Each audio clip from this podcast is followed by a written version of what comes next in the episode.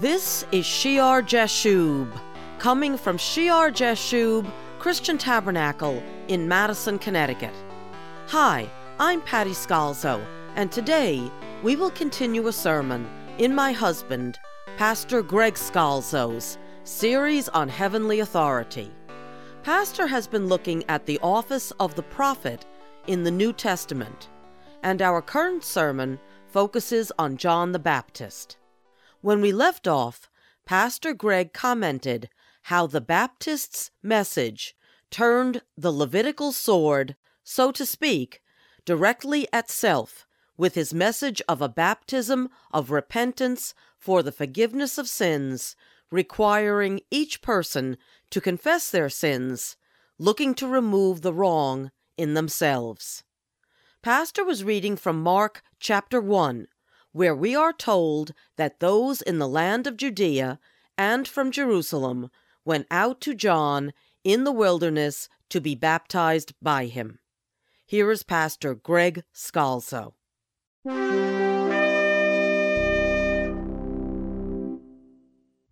Now John was clothed with camel's hair and with a leather belt around his waist, and he ate locusts and wild honey. And he preached, saying, There comes one after me, who is mightier than I, whose sandals strap I am not worthy to stoop down and loose. See the sword pointing at himself? I'm not worthy to go near him. I'm not worthy to touch the shoe on his foot. I indeed baptize you with water, but he will baptize you with the Holy Spirit. And it came to pass in those days that Jesus came from Nazareth of Galilee and was baptized by John in the Jordan. Interesting also in Luke chapter 3 when it talks about the same, uh, same section, how John went out, preached a baptism of repentance for the remission of sins. Uh, verse 4 the voice of one crying in the wilderness, prepare the way of the Lord, make his path straight. And it talks about the mountains and the crooked ways and the rough ways smooth, and all flesh shall see the salvation of God. And then in verse 7, Luke chapter 3, verse 7, and then he said to the multitudes that came out to be baptized by him, Brood of vipers, who warned you to flee from the wrath to come? Therefore, verse 8, Luke 3 8, very important scripture. And Jesus would preach the exact same thing.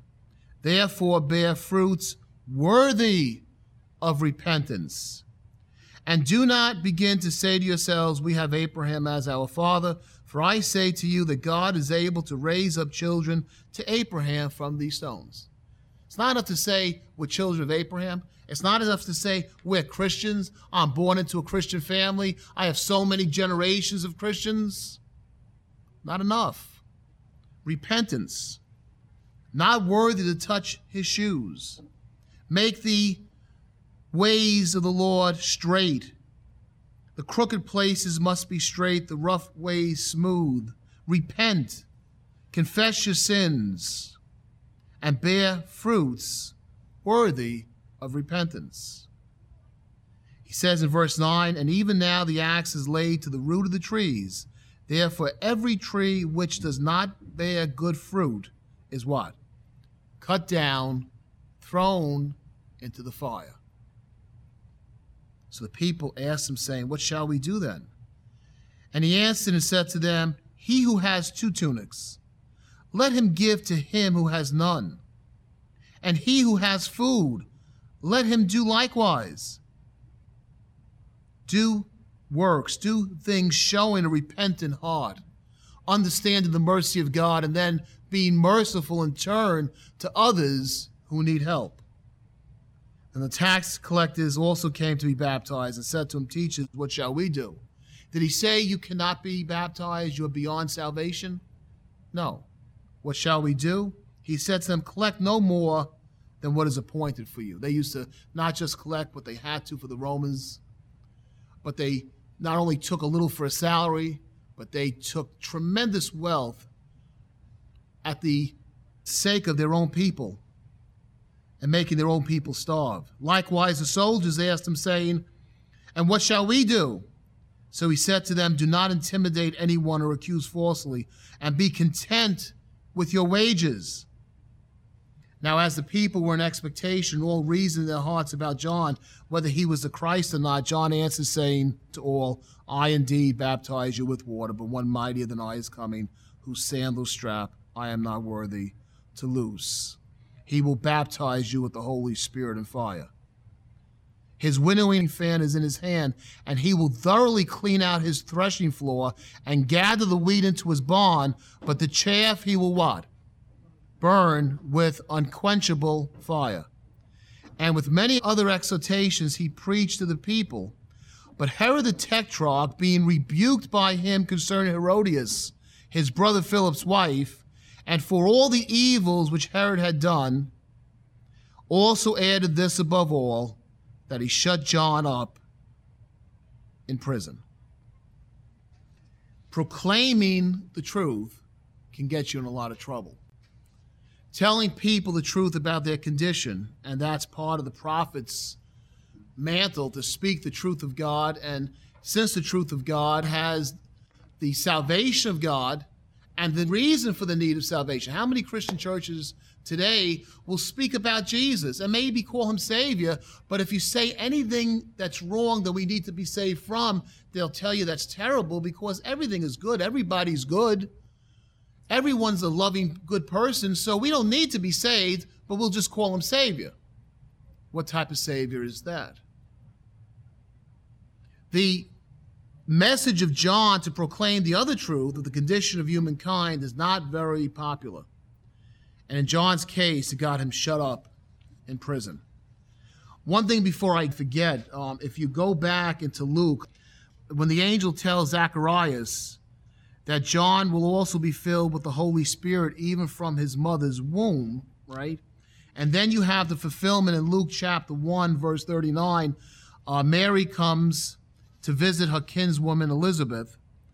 And then you have in uh, verse 41 of chapter 1 and it happened when Elizabeth heard the greeting of Mary that the babe, John the Baptist, as a unborn baby, leaps in her womb. He leaps in his mother's womb.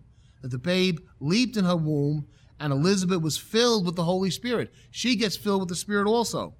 And then she spoke out with a loud voice and said, Blessed are you among women, and blessed is the fruit of your womb.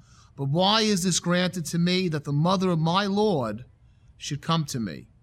For indeed, as soon as the voice of your greeting sounded in my ears, the babe leapt in my womb for joy.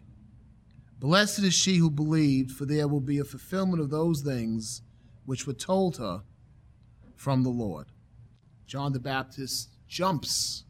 He's filled with the Spirit. He will be filled with the Spirit even from his mother's womb.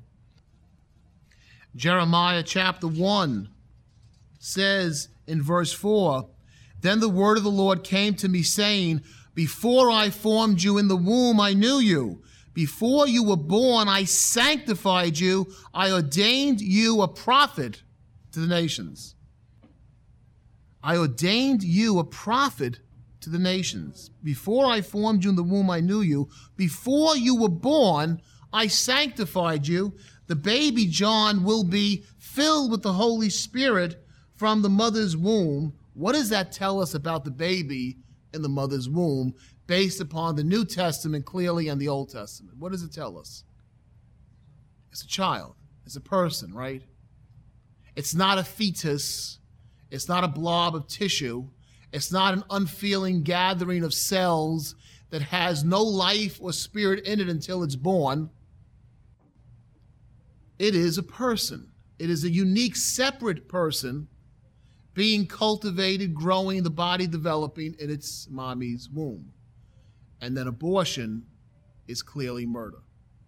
Now, if you say that today in some places, they may want to take you and throw you in prison.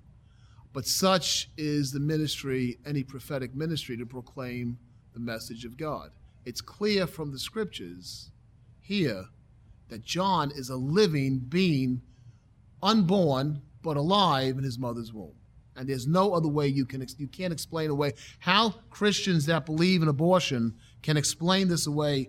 I don't know how you can twist that scripture. It's beyond any rational understanding because it's so clear that he is alive, he's aware, and he can be filled, his spirit can be filled with the Holy Spirit.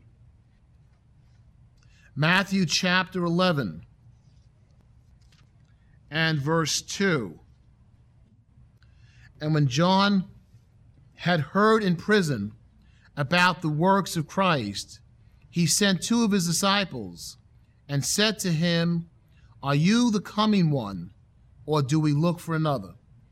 Now, you know, earlier on in his ministry, he saw Jesus coming toward him and he said, Look, the Lamb of God who takes away the sin of the world. He pointed to Messiah. Right? He declared in John 134, I have seen and I testify that this, Jesus, is the Son of God. Here's John now in prison. Herod has placed him in prison. And even this one, the greatest perhaps of all the prophets, starts to wonder. The flesh comes in. The prison is probably very dark. It's not like our prisons today, very dank. The food is probably very little. The conditions are probably horrendous. The smell is terrible. He feels the darkness, the pain, freedom taken away. Here's a man that roamed in the ruggedness of the wilderness, and he's confined to probably a very small area. And he says, Are you the one? He sends his messengers probably come and speak to him through the grates. He says, Ask him. I need to know before I die. I need to have it confirmed. When he himself had it confirmed by the Father through the Spirit. Are you the coming one, or do we look for another? And Jesus answered and said to him, and said to them, Go and tell John the things which you hear and see. John hasn't seen them. Remember, Jesus' ministry starts when John is placed in prison, right?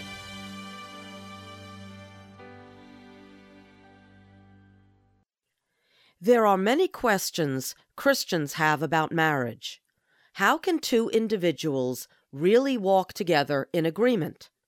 What should be the goals for a home in order to raise stable, godly children.